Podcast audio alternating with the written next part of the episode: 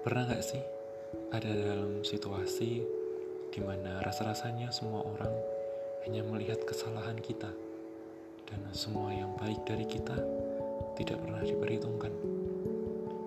Atau pernah gak diberi suatu kepercayaan untuk memimpin, tetapi orang-orang yang kita pimpin sama sekali tidak mau percaya dengan kita?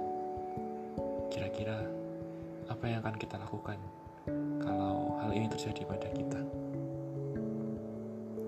Ada sebuah cerita. Seorang lelaki keluar dari rumahnya, pergi menuju suatu kota yang sepi. Di tengah jalan, ia melihat orang yang terluka, sekarat dan hampir mati. Tetapi dari pakaiannya yang telah dikoyakkan penjahat itu, ia tahu bahwa tidak selayaknya ia menyentuh orang itu. Kaum orang yang terluka itu akan sangat marah karena menganggapnya sebagai bagian dari golongan orang yang rendah. Tetapi ketika melihat lukanya yang sangat parah, belas kasih dalam hatinya mengalahkan ketakutan dan kebenciannya.